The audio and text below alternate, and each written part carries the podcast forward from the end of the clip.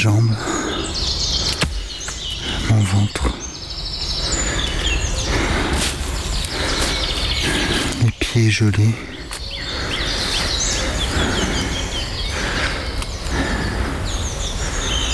Je sens bleu.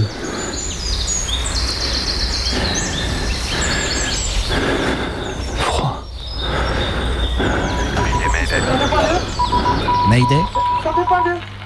Un appareil en perdition. Tous les mercredis à 18h sur Radio Canut International Airport. Mayday, micro rouge. Ouais, micro rouge. Mayday, micro vert. Mayday, micro vert. 102.2. Mayday, les CD sont gravés ou pas? Mayday. Mayday. Des petits formats, des micro-sons, des portraits, des récits, des archives, des rediffusions, des remixes, des rencontres, des cartes postales, des voyages, c'est Mayday. Le Mayday de Wednesday. Mercredi 18h, Mayday, c'est sur Radio Canut. Mayday. Nous amorçons notre descente vers le Radio Canut International Airport. Température en studio 102.2 degrés Fahrenheit, légères effluves de 8,6 et de vieilles clopes. Le rouge qu'il y a autour des arbres, c'est les seuls arbres qui vont rester. Pour l'instant, ils gardent ces arbres-là pour faire un rideau, pour essayer de cacher au public ce qu'ils font vraiment. Balade en forêt. Cette plaie devient une forme encore qui nous saigne encore dedans. Cette blessure, tu peux la toucher. Il y a un groupe là qui est en place depuis maintenant presque 2 ans et qui s'organise pour à la fois cultiver.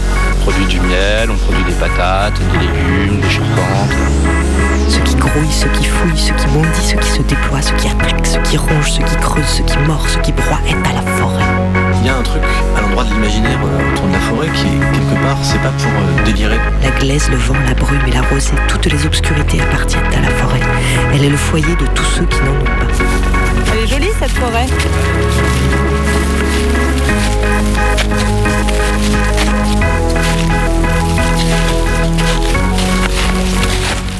Ici, ce qui est prévu comme aménagement, c'est un Center Parcs, c'est-à-dire un site de 200 hectares clôturé dans lequel il y a des bungalows et des touristes qui viennent passer une semaine.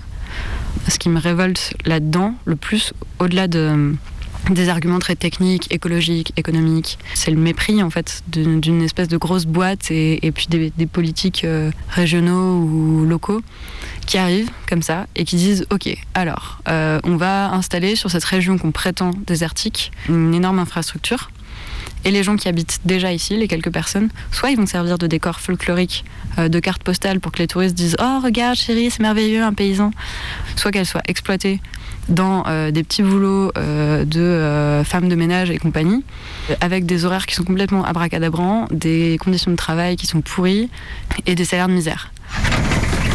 Mayday, reportage dans la forêt de Roybon, novembre 2017. Là on parle de la Marquise, la maison forestière, on appelle la maquisade, et on va sur le chantier de Paillettes-Paillasses. Je m'appelle Chavanne, j'ai une petite vingtaine d'années. Je fais partie du collectif d'habitants et d'habitantes de La Marquise. La Marquise, c'est la maison forestière qui est occupée depuis bientôt 3 ans, qui est en lisière de la zone qui a été achetée par Pierre et Vacances pour construire un Center Parcs dans la forêt de Roybon. Et là, il y a eu des coupes de fête à gauche. Donc ça, c'est des coupes d'un propriétaire privé. Du coup, on peut voir le mode de gestion actuellement en vigueur en France qui est on rase tout, éventuellement on garde 2 ou 3 arbres et puis on laisse repousser et 20 ans après on recommence à tout raser. C'est d'un esthétisme formidable et d'une utilité extraordinaire pour la forêt. C'est considérer les arbres comme on considère les cultures, quoi. Comme fait pousser les arbres comme on ferait pousser du blé, on plante, on récolte, on plante, on récolte. Du coup ça laisse absolument pas la possibilité de développer une vraie vie forestière. Le pire qu'on puisse voir c'est les douglas qui sont plantés comme des épis de blé dans des sillons. On peut pas appeler ça une forêt quoi, c'est un gros plan d'arbres mais c'est certainement pas une forêt. Ici là où on est, faut pas non plus se faire des idées quoi, c'est pas une forêt formidable, extraordinaire, c'est une châtaigneraie, c'est pas non plus une forêt primaire quoi. Mais c'est quand même une jolie forêt. Du coup là à gauche barricade nord en passant par Caméléon et Akata et à droite barricade sud. Chez moi. C'est ma maison à côté. T'as avancé ? J'ai amené le chatelatte là, il faut que je mette le plancher maintenant dessus. Ouais, faire comment plancher, faire avec quoi? Je sais pas si je mets du bruit de palette ou si je fais des planches, mais ça va mettre longtemps à faire des planches. Voilà, avec les moyens du bord, c'est bricolé. C'est de faire un truc propre qui habite pas la forêt. Wow. Donc ici, c'est une des friches qui a été coupée par les forestiers qui travaillaient pour Center Parcs. Et donc la future maison collective, elle est installée tout au fond de la friche. Et ce sera aussi l'endroit où, a priori, il y aura une activité de pain. Donc un four à pain qui nous est donné et qu'on va installer là-bas. Et c'est là où il y a des gens qui vont venir faire du pain pour le monde. Sur la tête de Roybon, il y a plusieurs lieux occupés et ça donne des styles de vie hyper différents, quoi. Il y en a qui ont envie d'être dans la forêt, de pas savoir quelle heure il est, de pas savoir quelle journée. Ici, on est sur la route forestière qui traverse la zone. Et donc, il y a deux barricades qui ont été érigées pour bloquer les entrées de la zone par cette route. Et le long de cette route forestière, il y a la forêt. Et puis, de temps en temps, il y a des friches de ce qui avait commencé à être coupé par les forestiers pour Center Parcs. Et qui ont dû arrêter quand il y a des gens qui sont arrivés, qui ont occupé la maison et qui ont commencé à forcer l'arrêt des travaux, qui ont raccompagné les camions à la sortie et qui leur ont dit surtout revenez pas.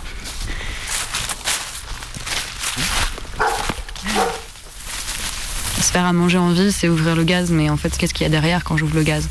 Et du coup, là, de savoir qu'on fait notre bois de chauffe, on le coupe et que c'est nous qui le mettons dans la boisinière pour se faire à manger avec les légumes qu'on a cultivés, et bien en fait de savoir d'où ça vient tout ça, je trouve que c'est réellement important. Ici j'ai vraiment la sensation d'avoir une vie qui est cohérente, alors qu'à la métropole ça l'est beaucoup moins. Là, on est dans la ZAD de Roybon, là, dans la forêt, en zone libre. Bah là on construit une maison, du coup là je fais du terre-paille pour les murs, et puis je dois encore mettre les tôles sur le toit. Et puis c'est une maison, le bas ça sera le salon et le haut ça sera pour dormir.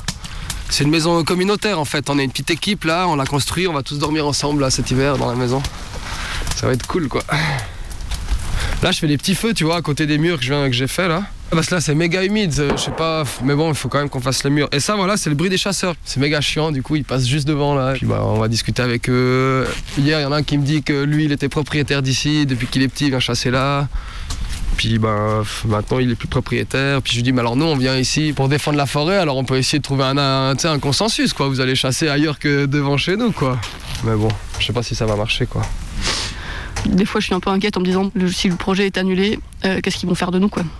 Parce que c'est pas le genre de choses qu'ils peuvent laisser durer ad vitam aeternam.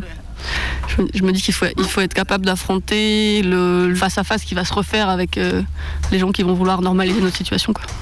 C'est beaucoup de projections pour beaucoup d'incertitudes aussi. Cette incertitude, elle est difficile à vivre des fois. Tu te dis bon, ok, on est en train de construire notre vie dans cette baraque, en sachant très bien que peut-être dans quelques mois ils vont venir avec les pelleteuses et qu'en deux minutes ce sera fini quoi. À Roybon, depuis 4 ans, les travaux sont bloqués par l'occupation et les recours juridiques. Le groupe Pierre et Vacances et son projet de Center Parcs sont pour le moment bien embêtés, mais la décision du Conseil d'État pourrait annoncer une expulsion musclée de la forêt. Le rendu dans quelques jours. À Paris aussi, un centre de loisirs menace une forêt. C'est celle de Romainville, juste de l'autre côté du périph', coincée entre Pantin et Montreuil. Là-bas aussi, les aménageurs trouvent plus judicieux de remplacer un espace ouvert, forêt refuge pour les animaux et lieu de promenade pour les riverains, par un parc d'attractions, avec sans doute son joli parking et tous les trucs en béton avec. Drôle d'idée, non?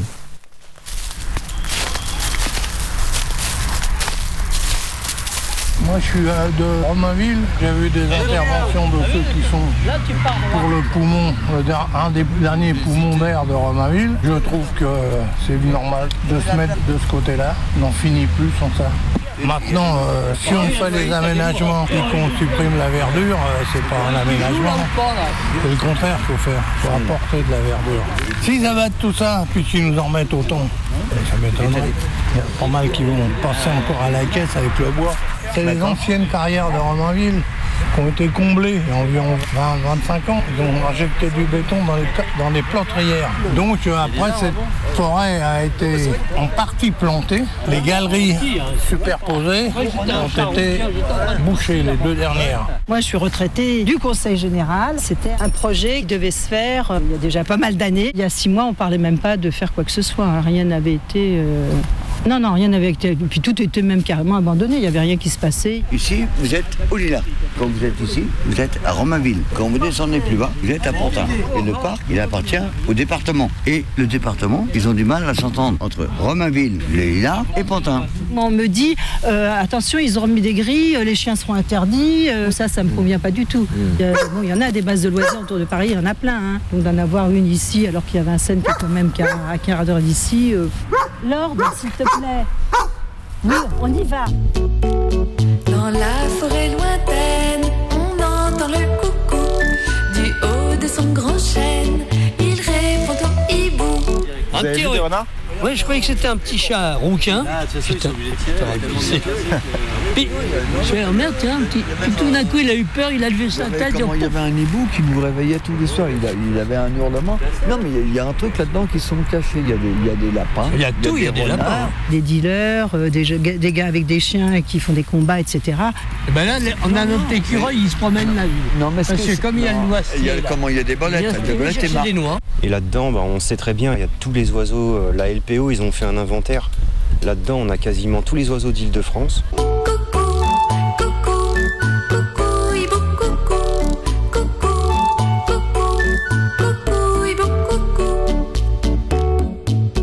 Et en gros, là, le rouge qu'il y a autour des arbres, c'est les seuls arbres qui vont rester. Pour l'instant, ils gardent ces arbres-là pour faire un rideau, pour essayer de cacher au public ce qu'ils font vraiment. Ils coupent, ils se dépêchent de couper pour mettre devant le fait accompli. Ils sont allés tellement loin, ils ont bien éventré. Vu les machines, la terre elle va être compactée. Très compactée, hein. C'est un sol forestier, donc tu passes de la machinerie lourde dessus, après c'est plus un sol forestier. Il y a surtout des contrats publics, il y a une grosse histoire d'argent. C'est une machine administrative, comme ça les responsabilités elles sont diluées, ça sera de la faute à personne. Ils détruisent un tiers du massif. Ils détruisent un tiers de la forêt, mais c'est propre là-dedans, c'est beau quoi. Là-dedans, c'est de l'acacia, de l'érable, du merisier et du noyer noir. Puis on voit, il y a du lierre et il y a des lianes, ça a repoussé tout seul. En fait, ils veulent tout faire d'un coup, quoi. Ils veulent faire un poney club, des machins, des acrobranches. Ils veulent surcharger d'activités et ça sera des activités payantes de toute façon. Le poney club, faut payer. L'acrobranche, pareil, c'est pas gratuit, il faut des personnels. C'est absurde de le faire en ville. Cet endroit-là, fallait pas y toucher. Il fallait faire des sentiers forestiers. Ils veulent faire découvrir la nature en la détruisant. Mayday Airlines, le cockpit.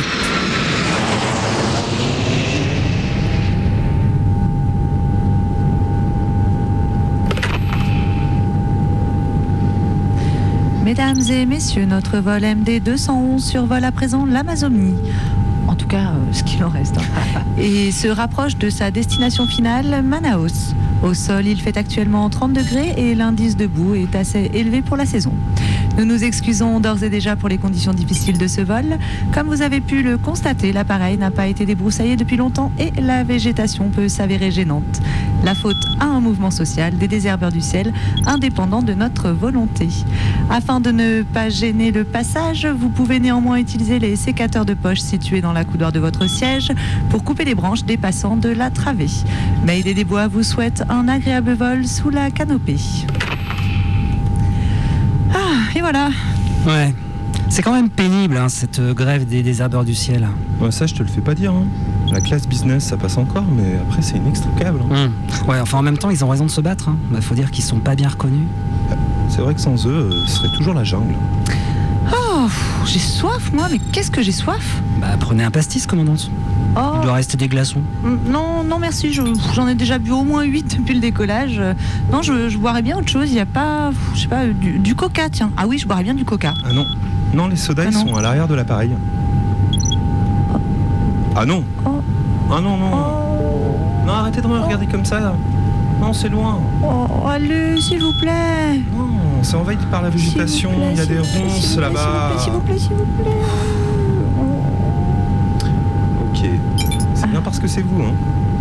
Ah, oh, mais qu'est-ce qu'il est serviable quand même.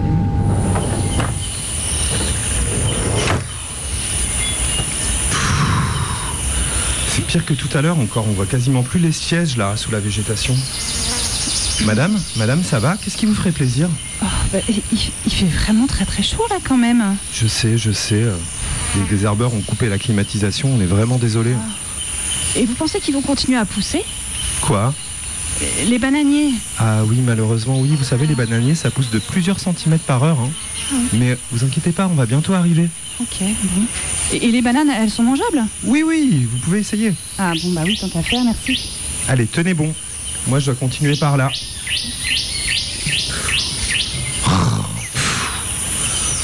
Ah, saloperie de mouche, là. Putain, c'est quoi, là, au plafond?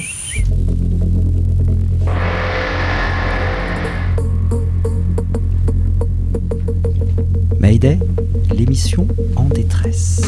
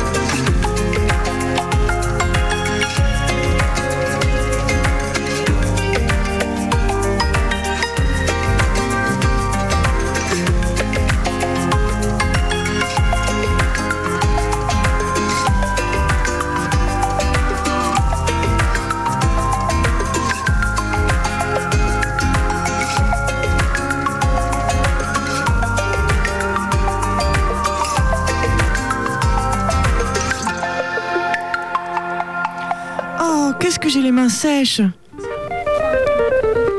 Oh, je vais prendre un peu de crème EVA. Mayday, carte postale d'Abidjan. C'est un commando aussi ici. Bonne arrivée à Babi, ici c'est à Bobo.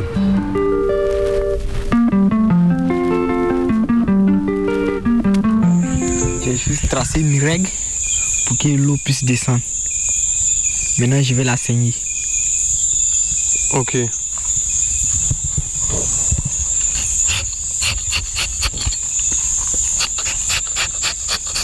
Pour me reposer des pollutions monstrueuses à Abidjan, je suis allé chez les parents d'un frère, à Assokro, à 1 heure de la ville. Christophe est apparu sur une pirogue, alors que nous allions faire une course au village, de l'autre côté de la lagune. Ça m'a fait un peu peur quand il m'a dit qu'il était seigneur, la machette en main. Oui, lui, il est le seigneur des EVA. Moi, par jour, je peux saigner au moins 3 à 4 états. C'est beaucoup. Ok. Donc là, ça goutte là. Bon, je viens de la saigner maintenant. L'eau va couler maintenant. Là, ça goutte jusqu'à au moins 5 heures du temps. Puis là, ça s'arrête. De là, ça tombe dans la tasse. Jusqu'à demain, ça forme une pierre. C'est là. Après la pierre, bon, nous faisons une saignée d'au moins de 10 couteaux. Là, au moins 10 fois dans le mois. Puis nous allons vendre. Si tu veux doubler le mois, si tu veux pas aller le vendre, tu vas avoir plus, donc tu ramasses pour ne pas dire. Parce que sans c'est noir, ils refusent d'acheter. Donc quand tu mets dans l'eau, ça reste toujours blanc, propre, et tu vas aller vendre. C'est pour pouvoir conserver, pour pouvoir en voir plus pour aller vendre. En Côte d'Ivoire, la forêt est un business. On en vit, souvent on en tire profit, parfois on en meurt. Après la chute du prix du café et du cacao, les deux grandes productions qui ont causé le miracle ivoirien, la baisse du prix de l'EVA montre bien que la monoculture est à la fois décevante et dangereuse. Est-ce qu'on peut le boire, ça, comme le koutoukou ? Non, on ne peut pas. Ça, c'est pour faire des matières comme des matelas, des paires de chaussures, un peu cela. Et tu le vends où ? Bon, à l'usine, le campement que tu as avec toi. Oui, ça, c'est juste à côté, oui. Ouais. C'est là-bas quand c'est. Et ils achètent combien ? Le prix ? Bon, des fois, actuellement, c'est à 200, 250, ça dépend du poids que tu vas trouver. Sinon, bon, le prix était très bon. Le prix était à 1000 francs. Ah. Oui, le kilo était à 1000 francs. Si tu fais 100 kilos, tu as 100 000 francs. Donc, si tu fais une tonne, ça te faisait 1 million. Mais ensuite, pour ça, les gens commençaient à casser les cafés, les cacaos, commençaient à tout détruire pour pouvoir planter les VA. Donc, l'État a vu que c'est pas trop bon. Donc, il a préféré diminuer jusqu'à tellement nous sommes à 250 francs le prix. Ah, donc, voilà. Donc, pour pouvoir décourager les gens, là, comme ça, on dit non, on ne plante plus les verres, on va commencer à planter le café, le cacao, nous avons mal fait. Donc, c'est comme ça. Mais celui qui est courageux ne se décourage jamais. Parce que plus tard, un jour, ça va augmenter. Tu vois ? Mm-hmm. Voilà. Mais nous avons mal fait aussi, nous, les Africains, quand il y a quelque chose d'une matière pour pouvoir rapidement rater dans cette chose, on détruit ce qu'on avait avant pour pouvoir avoir nouveau. C'est pas bien. Tu vois, donc, par exemple, aujourd'hui, comme ça, le prix des palmiers, je ne sais pas ça coûte combien, mais si je dis ça diminue, quand dit au moins le prix des VA au moins à 2000 francs, ils vont vouloir tomber pour planter les VA, mais est-ce que c'est normal? Eau, peau, blessure. Christophe a grandi au bord de la lagune, dans la forêt. Il parle de l'arbre comme d'un être vivant et sensible, et pas seulement comme une source de revenus. Bon, j'ai appris ça par mes parents.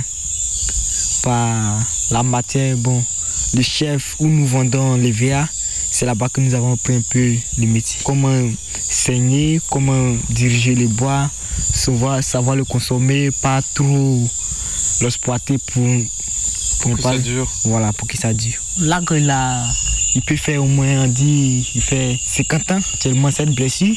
À la longue, nous allons jusqu'à là. Après, on tourne de l'autre côté et ici, cette plaie devient une format encore que nous saignons encore dedans. Cette blessure, tu peux la toucher, tu vois. Ça reprend la forme. Ça là. Reprend l'écorce. Voilà. Ouais. L'écorce est dedans et ça, c'est la peau. Ainsi, dans au moins 2 ans, 3 ans, tu vas voir que ça dirait correct. Tu vois. Donc, c'est pour ça que nous allons doucement.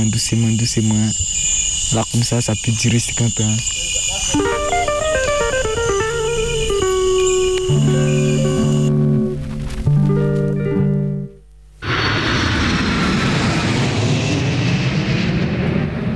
Super bien ce petit gilet jaune, commandante. C'est vrai, vous trouvez ? Bah ouais, moi j'aime bien le côté près du corps. Ah merci. Et en plus, on est très à l'aise dedans. Hein. En fait, je vous raconte, mais j'ai passé le week-end sur un rond-point et j'ai trop flashé sur ce modèle. Ah oui, les gilets jaunes. Ouais, en même temps, moi je comprends ce qu'ils veulent. Hein. Qui bloquer les péages, faire rentrer les gens gratos à Disneyland, ouais. C'est cool. Hein. Bah ouais, c'est sûr, c'est trop cool. Mais bon, il y a quand même un phénomène de radicalisation. Hein. C'était pas la peine d'aller jusqu'à déclencher tous ces feux de forêt en Californie. Oui, enfin, c'est un cas isolé quand même. C'était quand même un gilet jaune radicalisé sur Internet. Mais non. Ah bah si. On a retrouvé en plus un poster de Pamela Anderson, criblé d'impact de fléchettes dans sa chambre. Oui, non mais en attendant, excusez-moi, mais c'est quand même chez les gilets jaunes qu'il y a le plus de victimes. Hein. Ah, si on compte en France, oui, mais à l'international. De quoi ? Hein ? Vous allez pas nier que les gilets jaunes sont impliqués dans la guerre au Yémen quand même.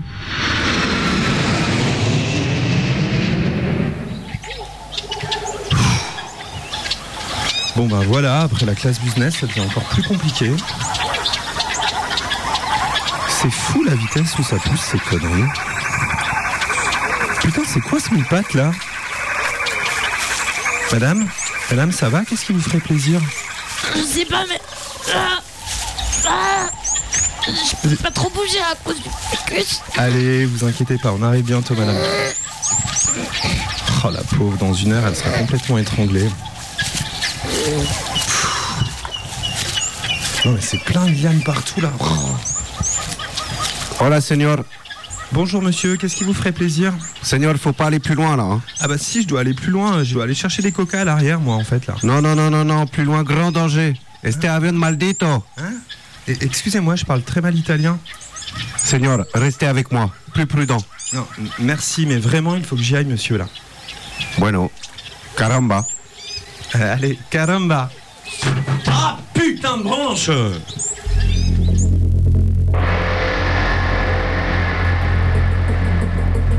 Monday, Tuesday, Mayday, Mayday, Mayday, Mayday. Sur le plateau des Millevaches aussi, il y a des forêts.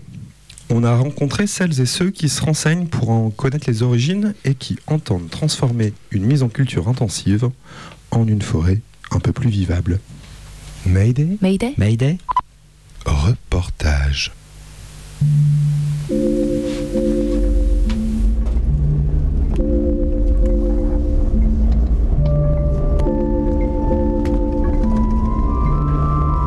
C'est une nature, c'est vrai, qui a été complètement créée. À l'origine, il y avait peu d'arbres ici. Hein. Il y avait surtout des prairies, des tourbières.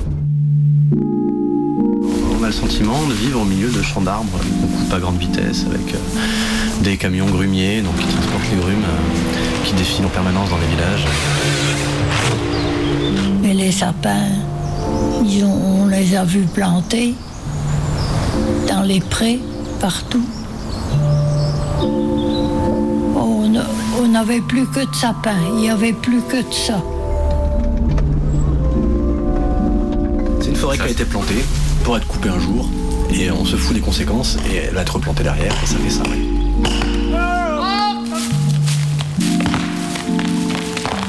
On fait des lignes, des rangées d'arbres, un arbre tous les 3 mètres, ce qui fait environ 1000 arbres à l'hectare. Mais est-ce qu'on peut appeler ça une forêt ?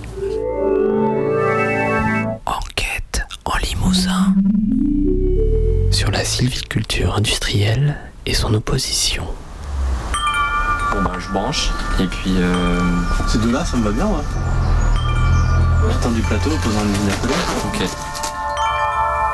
Au début du XXe siècle, le pourcentage de forêt sur l'ensemble du plateau de Millevaches c'était moins de 10%. Après la Deuxième Guerre mondiale, dans les années 70, c'est 70%. Donc on a une forêt jeune. Et c'est une forêt qui a été plantée d'abord avec l'impulsion de quelqu'un qui voyait le monde paysan disparaître, les campagnes se vider, des terres devenir un culte. C'était un député communiste de NEMAC, qui s'appelait Marius Vazeille, qui a suggéré que les paysans plantent sur des terres incultes, pour les valoriser, entre guillemets, des arbres qui seraient ensuite vendus et que ça compléterait les revenus, qui étaient déjà assez maigres. Et par la suite, il y a eu... On ne pourrait pas forcément dire un remembrement, mais en tout cas une grosse poussée, après la Deuxième Guerre mondiale plutôt, qui est d'un tout autre ordre, d'enraisinement et de plantation massive de résineux, qui a été financée par le Fonds forestier national. Ils donnaient les plans, et voire même ils payaient les gens pour faire des plantations. Avant-guerre, c'était plutôt du pin sylvestre. Après-guerre, ça a beaucoup été de l'épicéa et du douglas, mais à chaque fois en monoculture. Et donc avec des personnes qui pouvaient décider de consacrer des terres familiales et aussi des personnes, des groupements qu'on rachetait certains massivement. Donc des compagnies d'assurance, des banques, on a la Caisse des dépôts et consignations aussi qui a racheté pas mal de terrain pour planter. Quand j'avais 12 ans, de la bruyère, c'est tout. C'est pas plus compliqué ça. Ça a été planté il y a pas 50 ans encore. Hein. Il y a trop de sapins, puis en vrai c'est tout.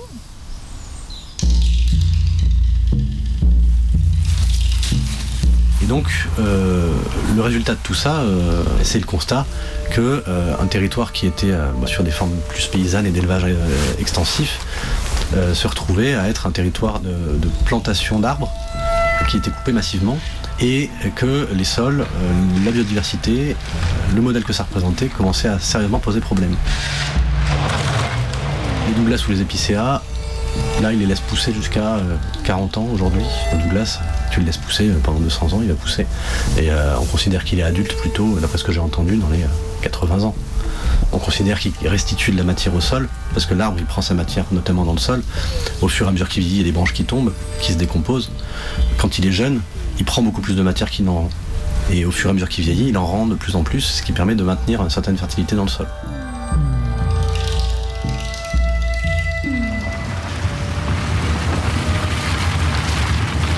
que disent les forestiers aujourd'hui, normalement, sur un bel arbre, tu prends le fût, donc la partie idéalement où il y a assez peu de branches, qui va être assez, avec une circonférence assez importante. Ça va être du bois d'œuvre, si on peut. Au-dessus, on aura des branches d'un peu moins bonne valeur, qui pourront devenir du bois d'industrie, pour faire de la palette, de la cagette, etc. Et tout en haut, les petites branches, c'est ce qu'on appelle le houppier, qui sert de plus en plus pour le bois énergie.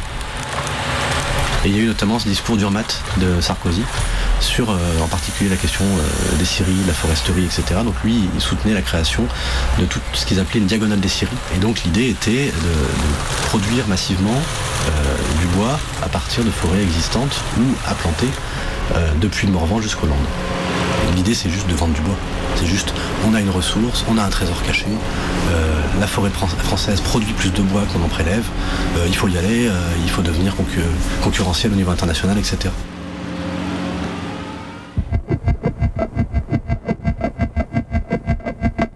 Et dès que les assos rentrent un peu là-dedans, ou qu'on cherche un peu à s'intéresser à la question, on se rend compte que c'est essentiellement pour du bois d'industrie, pour des usages pas très nobles.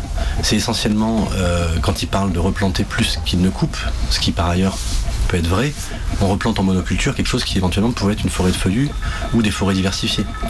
On replante pour des cycles courts, quelque chose qui pouvait être issu de cycles assez longs, donc un espèce de rapport productiviste ultra important qui pointe son nez. C'est avec l'augmentation des prélèvements à des fins de bois énergie, actuellement là, la plupart de ce qui pourrait être coupé comme bois finirait en bois énergie. Donc pour la production d'électricité ou pour la chauffage direct, hein, c'est ça le bois énergie. C'est ça qui est compliqué dans cette lutte aussi, c'est que c'est contre-intuitif. Dans la tête d'un dirigeant, il y a des objectifs. Dans le pool énergétique français, la décision, elle est de diminuer la part des énergies fossiles. Vu que la quantité totale d'énergie produite, elle ne diminue pas du tout, alors que c'est ce qu'il faudrait faire. Il faudrait consommer moins en général. Mais elle augmente. Et là, t'as l'espèce de fausse bonne idée qui dit « Ah, mais le bois, c'est renouvelable ». Le résultat local très concret, c'est une ponction toujours croissante sur les massifs forestiers et un mode de gestion sylvicole qui va toujours plus vers le champ d'arbres et toujours plus loin de l'idée de forêt.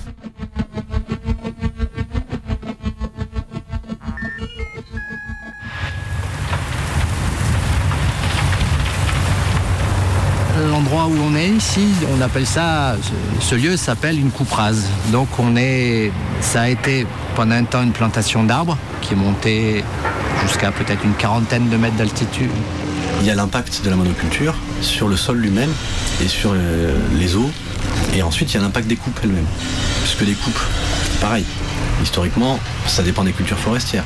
La culture allemande ou suisse, elle est de prélever plutôt arbre par arbre, de faire plutôt ce qu'on appelle une forêt jardinée, une dite à couvert continu. On va laisser une certaine variété, différence d'essence, différence d'âge entre les arbres. Ils sont décidés comme ça, des petites coupes sélectives, avec un débardage en général qui est fait avec de la petite machinerie. Le débardage, c'est le fait de sortir les bois une fois coupés, et qui permet de maintenir une forêt à couvert continu et d'avoir quelque chose qui ressemble à une forêt. C'est pas du tout la même chose que de tout couper en même temps, en disant ok, cette forêt a été plantée il y a 40 ans, elle est mûre, résultat de la coupe, il y avait quelque chose, il n'y a plus rien. En plus, ce qu'ils se mettent à faire, c'est de dessoucher. Donc tu prends une souche d'arbre, un arbre qui a 40, 50, voire des fois 100 ans, t'as tout un réseau racinaire sous la souche, ils vont arracher le truc, et donc t'arraches toute la souche en même temps que tu arraches tout le réseau racinaire, en même temps que tu perturbes complètement tout ce qu'il peut y avoir à ce niveau-là comme microfaune, et en plus tu fragilises le sol puisque les racines elles sont quand même connues pour maintenir un sol en place, c'est même pour ça qu'il y a des pins dans les Landes. T'as fait ta coupe rase, il n'y a déjà plus rien. Après t'arraches les souches, et tu passes aux bulles. Avec une lame, tu pousses tout et tu fais des grands tas, qu'on appelle des andas, qui font toute la longueur de la parcelle. L'usine appelée, ce qu'ils proposait, l'usine appelée torréfiée de chez nous, c'est de ramasser ces andas. Donc on prenait déjà les arbres, trop jeunes. Maintenant, ils parlent de prendre les andas, c'est-à-dire les souches et les branchages qui restent après une coupe et qui n'étaient pas, entre guillemets, valorisés. Eux, ils veulent ramasser ça, le broyer en tout petits morceaux, le transformer en poussière, le réagréger sous forme de granulés qui passe dans un four de torréfaction et qui est envoyé en remplacement du charbon dans les centrales à charbon d'EDF ou dans des chauffages, dans des chaufferies urbaines.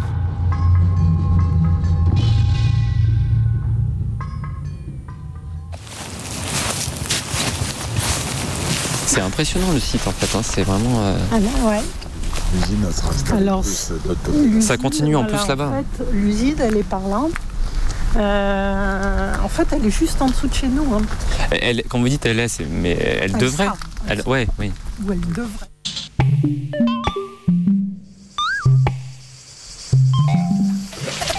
Il y a eu beaucoup de discussions, sans doute, de réunions publiques, d'exposés de la situation, notamment par des personnes très compétentes, des forestiers ou des naturalistes ou des forestiers naturalistes, on a ça aussi.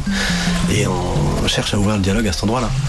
Il y a des idées de conseils forestiers pour une meilleure gestion, avec notamment quelque chose qui s'est créé récemment d'un collectif, leur sous-titre c'est pour une sylviculture respectueuse de la forêt et des hommes, qui propose des formes de sylviculture beaucoup plus raisonnées, à couvert continu, et qui cherche un peu à se faire connaître pour que lorsque quelqu'un a une forêt et ne sait pas comment la gérer, il puisse faire appel à eux. Donc faire exister une culture à cet endroit-là, que ce soit par les réunions publiques, proposer quelques moyens d'action directe, de modification des formes d'action en forêt à travers des gens qui peuvent travailler dans la forêt, que les gens s'intéressent à leur propre parcelle et réfléchissent un peu à ce qu'ils veulent en faire. L'idée d'achat collectif, elle a été lancée aussi. On est rentré en contact aussi avec le réseau pour les alternatives forestières qui vient de créer un fonds de dotation justement pour l'achat de parcelles collectivement.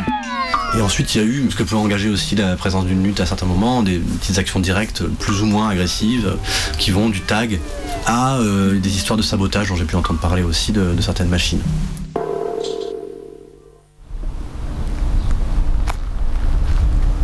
Ici, je fais partie d'un groupe qu'on a créé il y a un an, qui s'appelle La Branche Forêt, et notre objectif, c'est de s'occuper des parcelles de forêt dont on est propriétaire collectivement. C'est-à-dire que c'est pas grand-chose, c'est une dizaine d'hectares de forêt. À la base, il y a une personne parmi nous qui a vraiment des compétences de sylviculture et de bûcheronnage. On apprend le bûcheronnage, mais pas justement à faire des coupes rases. On apprend à reconnaître les essences. Voilà, donc on va réfléchir le marquage et le travail du bûcheronnage en fonction de ce qu'on perçoit des interactions forestières et de dans quel sens va le milieu par lui-même, essayer de s'inscrire dans ce mouvement-là plutôt que d'y arriver avec notre seule logique d'humain et de besoin de consommation.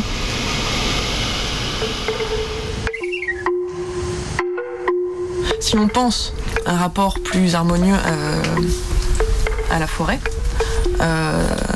d'après moi, ça vient aussi nécessairement venir influencer les manières dont on travaille le bois. Ça implique aussi de penser le sciage et puis ensuite la construction, etc., d'une manière beaucoup plus artisanale. La forêt, on peut en posséder certaines parcelles. On a une scierie dans le collectif et on a des charpentiers et on a des menuisiers. Donc là, t'as quand même un truc d'un bout à l'autre. On a le sentiment qu'il y a une cohérence. L'idée d'avoir une gestion, si ce n'est exemplaire, en tout cas meilleure et plus intéressante que celle de la foresterie industrielle. Et je crois qu'elle porte et elle parle à pas mal de monde. C'est le sentiment général qu'il y a de toute façon quelque chose qui se passe à l'endroit des forêts aujourd'hui et qui demande d'être attentif.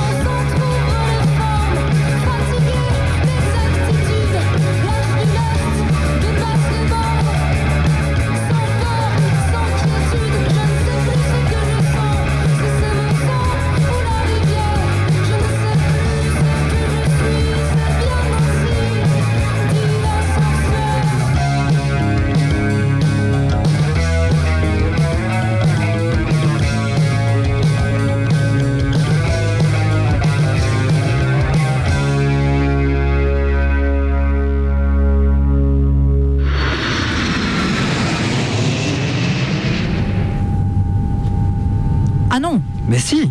Mais non, je ne vous laisserai pas dire que les Gilets jaunes sont impliqués dans l'assassinat de Jamal Khashoggi.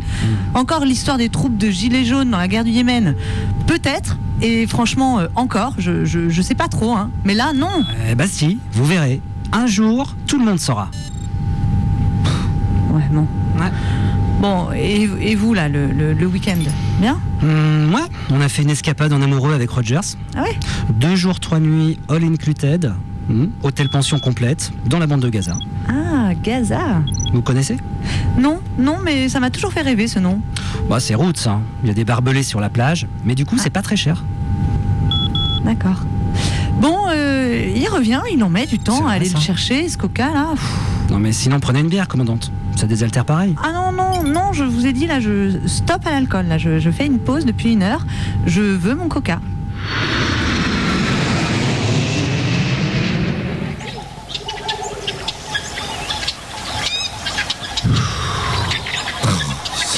Et voilà, je suis resté partout encore, là, je suis tout griffé. Ah, ici, on dirait que ça passe. Ah, on dirait que je parviens dans une clairière. Bonjour, ça va ? Ouais, ça va. Comme vous voyez... comme vous voyez, on s'est organisé nous-mêmes, hein. Ouais, il est gros, hein.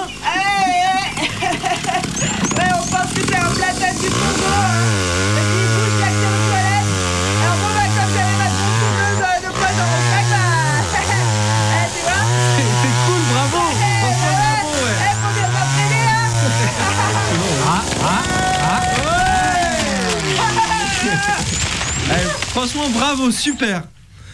Ouh, ça y est, je vois le bout du sketch. Ah, et puis le compartiment coca avec. Tiens, yes, qui en veut un, là ? Ouais, ouais.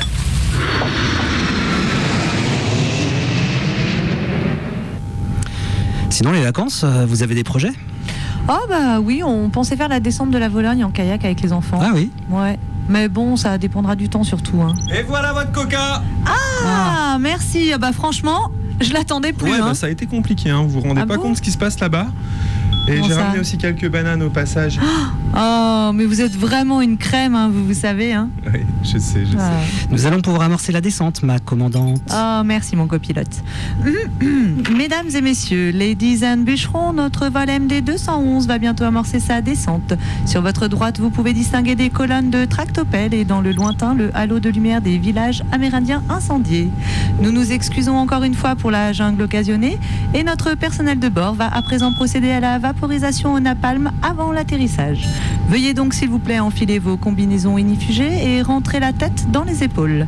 Mayday Airlines vous remercie de votre confiance et espère vous revoir très bientôt sur nos lignes.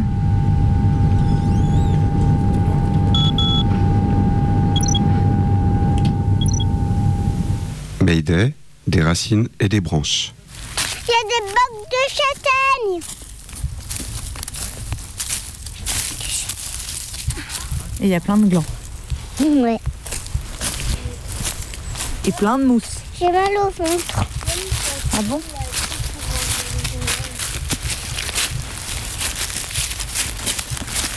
Aïe, le panier. Bah, pardon, Loulou, mais... Tu veux pas avancer un peu plus vite ? Mais c'est pas le chemin. Bah, mais on reste non plus. Marche devant, mais pas non plus à... Il y a plein de pommes de pin, vous avez vu ? Ouais. Par terre ? Alice, tu veux un petit bâton de marche ? Ouais. Moi, je prends 2 pommes de pin parce qu'avant, j'en avais une, mais je l'ai perdue. Une grosse. Ah bon ? Elle venait d'où ?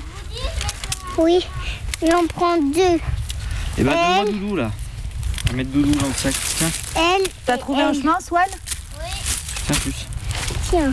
Je peux mettre un peu. Tu peux me tenir mes pommes de pin ? On va les mettre dans le panier de papa ? Vas-y, on va. Maman, allez, on grimpe. Ah, est-ce que ça, ce sont des champignons ? Mais, ah non, pas du tout. Faut regarder bien au pied des arbres, parce que souvent, il y en a des champignons.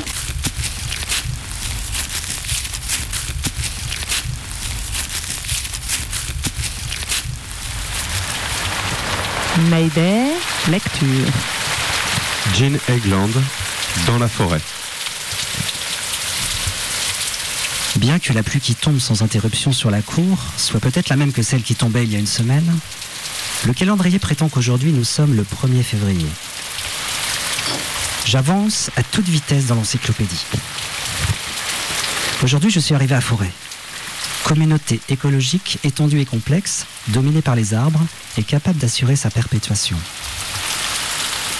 Mais avant de pouvoir mémoriser les 5 grands types de forêts, avec leur densité d'arbres typiques, leur climat et leur sol, j'ai été interrompu par un autre souvenir. Et j'ai levé les yeux de la page pour regarder la forêt par la fenêtre. Dès qu'Eva et moi avons su marcher, notre père nous emmenait faire de longues et lentes promenades le long du chemin de terre, qui, partant de notre clairière, conduisait à la forêt. Nous regardions les fleurs sauvages, écoutions les oiseaux et sautions dans les filets d'eau claire du ruisseau. Nous ramassions des feuilles et poussions doucement du pied des mille pattes et des araignées d'eau, tandis que père attendait à côté de nous, imposant, aussi patient et bienveillant qu'un arbre. Quand nous avions 9 et 10 ans, Eva et moi avons découvert l'une de ces souches à 1,5 km environ au nord de la maison, et nous nous la sommes appropriée. Elle était creuse, et l'espace à l'intérieur suffisamment grand pour faire office de fort, de château, de tipi et de chaumière. Un affluent du ruisseau qui borde notre clairière coulait à proximité et nous fournissait l'eau pour barboter, laver et confectionner des gâteaux de boue. Nous y gardions un service à thé ébréché, ainsi que des couvertures, des déguisements et des casseroles cassées. Et nous y passions chaque minute que nous pouvions grappiller ou obtenir par des cajoleries à jouer à faire semblant. On dirait qu'on serait des Indiens. Ou des déesses. Ou des orphelines. Ou des sorcières. Qu'on traquerait les cerfs. Qu'on irait danser avec les fées. Qu'un ours arriverait pour nous attraper et qu'on devrait se cacher.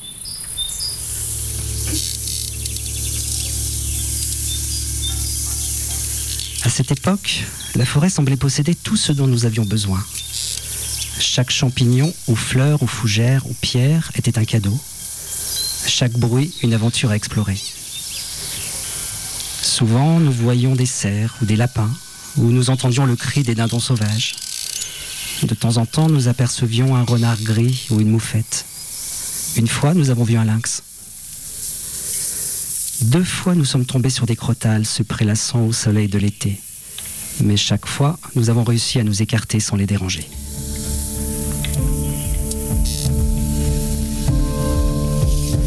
Nous n'avons jamais parlé du lynx ni des serpents à notre mère. Et elle s'est mise à nous appeler les nymphes des bois. À rire de nos cheveux emmêlés, de nos bras égratignés. Et à oublier de traquer les tiques avant de nous laisser entrer. À la fin d'une journée dans la forêt, nous abandonnions nos vies imaginaires et courions vers la clairière et nos parents vers la réalité douillette d'un repas chaud et d'un bain brûlant et de baisers de bonne nuit. Mais Eva a commencé la danse et tout cela a changé. Au début, j'essayais de la supplier ou de la soudoyer pour qu'elle m'accompagne dans la forêt. Pas maintenant. Il faut que je travaille mes fouettés. Plus tard peut-être. Les rares fois où j'arrivais à la convaincre de préparer un pique-nique et de s'aventurer dans les bois, nos jeux manquaient de naturel. Ils avaient quelque chose d'enfantin. Et il semblait toujours que nous retournions à la maison, brûlés par le soleil, piqués par des tiques et de mauvaise humeur. Je tentais de monter seul à la souche, mais le temps que j'y passais alors me paraissait s'écouler avec lenteur. Les bruits lointains des sangliers ou des cerfs me faisaient sursauter. Je me mettais à bondir devant les branches abattues, car elles ressemblaient à des serpents endormis. Et finalement, la forêt n'a plus rien représenté d'autre que la distance interminable qui séparait la maison de la ville.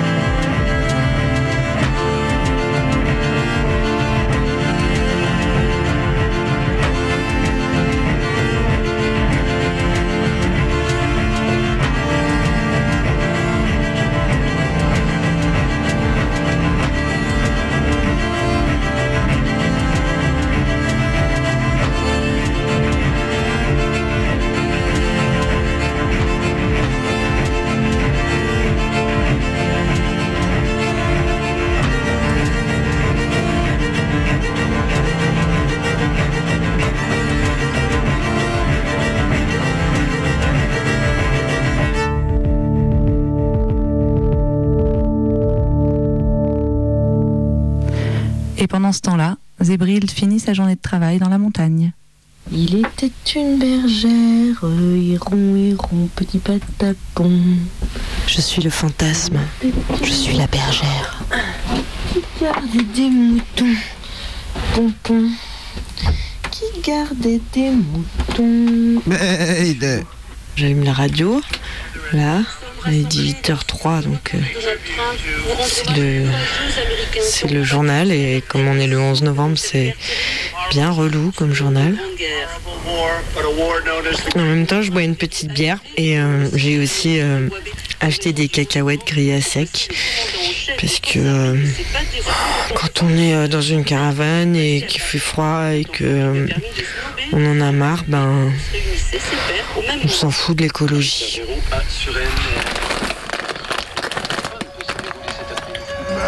Mais d'où il vient ce mythe quand même, de la bergère pure et délicate qui garde les moutons au son de sa douce voix, qui le soir venu rentre dans sa chaumière, allume un joli feu et y retrouve sa dulcinée qui lui a fait un bon dîner. Oui bon, j'ai un peu adapté, d'accord. Vis ma vie de bergère, deviens toi aussi le fantasme.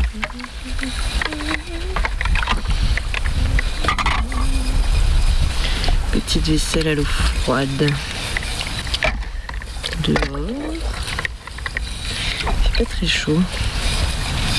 Mais ça va, il pleut pas.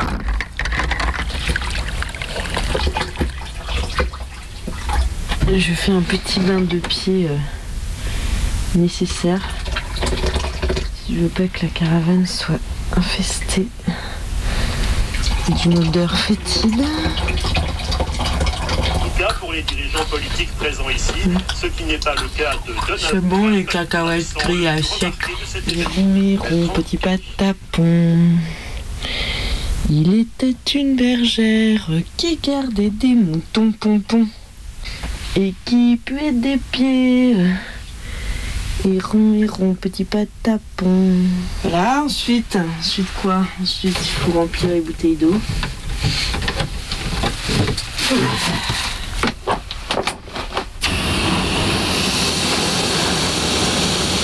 Vis ma vie bergère, deviens toi aussi le fantasme. Il existe un objet pour râper les peaux mortes des pieds.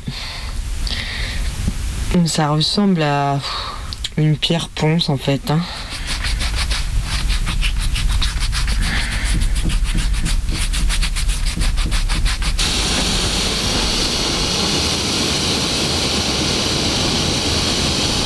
Alors, mission suivante. Il faut vider les toilettes sèches. Mais d'où vient ce mythe ? La bergère simple a de nobles sentiments. Elle est un peu bébête la plupart du temps. Qui gardait des moutons pompons. Il se rappelle les pieds pompons.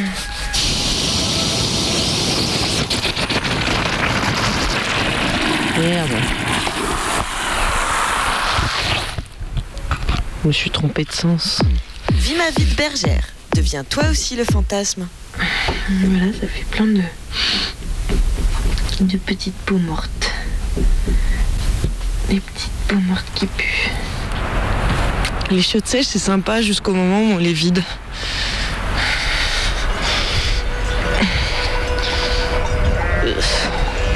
Mais personne n'a jamais pensé à dire que la bergère qui pue des pieds aimait la bière et toutes les cacahuètes grillées salées. Qu'en plus, elle était mal payée, qu'elle devait elle-même préparer seule et triste son pauvre dîner en écoutant Macron parler. Après, je pourrais vous raconter des tas d'autres trucs d'amour. Par exemple, la gestion d'une cup. Quand on passe la journée sans eau courante. Mais bon, peut-être vous épargner ça. Dis-moi, as-tu vu la bergère par la traînée ? C'est que j'en ai un peu marre de manger le pré. Non, ma chère, elle est rentrée, car c'est la fin de la journée. À suivre. Vous avez adoré cette émission ? Ou pas ? Appelez-nous au 04 78 29 26 00. C'est le répondeur de Radio Canut sur 102.2. Alors, laisse ton message. Ouais, allô ? Allô ? Bon, je sais pas si vous m'entendez, je m'appelle Miguel, j'ai trouvé votre émission vachement bien. Mais alors, juste, je trouve que vous donnez vraiment pas assez la parole aux arbres. Et c'est pour ça que j'appelle. Moi, je suis un chêne de 150 ans et je voulais juste pousser un coup de gueule contre ces salauds de randonneurs qui arrêtent pas de casser mes branches du bas pour en faire des bâtons. En vrai, c'est chiant.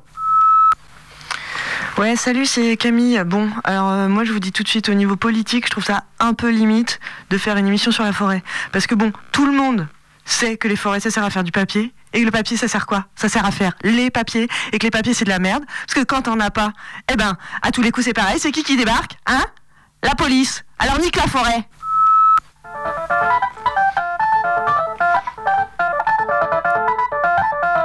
Mais est-ce qu'on peut appeler ça une forêt ? La question se pose, hein. C'est bien une plantation d'arbres. Si on tend l'oreille... T'entends les oiseaux, toi ?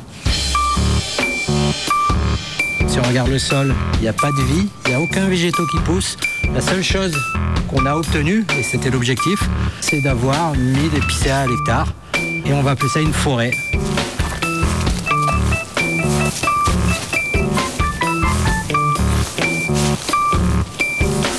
Ça n'a pas du tout les attributs d'une forêt. Si je regarde le sol, j'ai des aiguilles d'épicéas.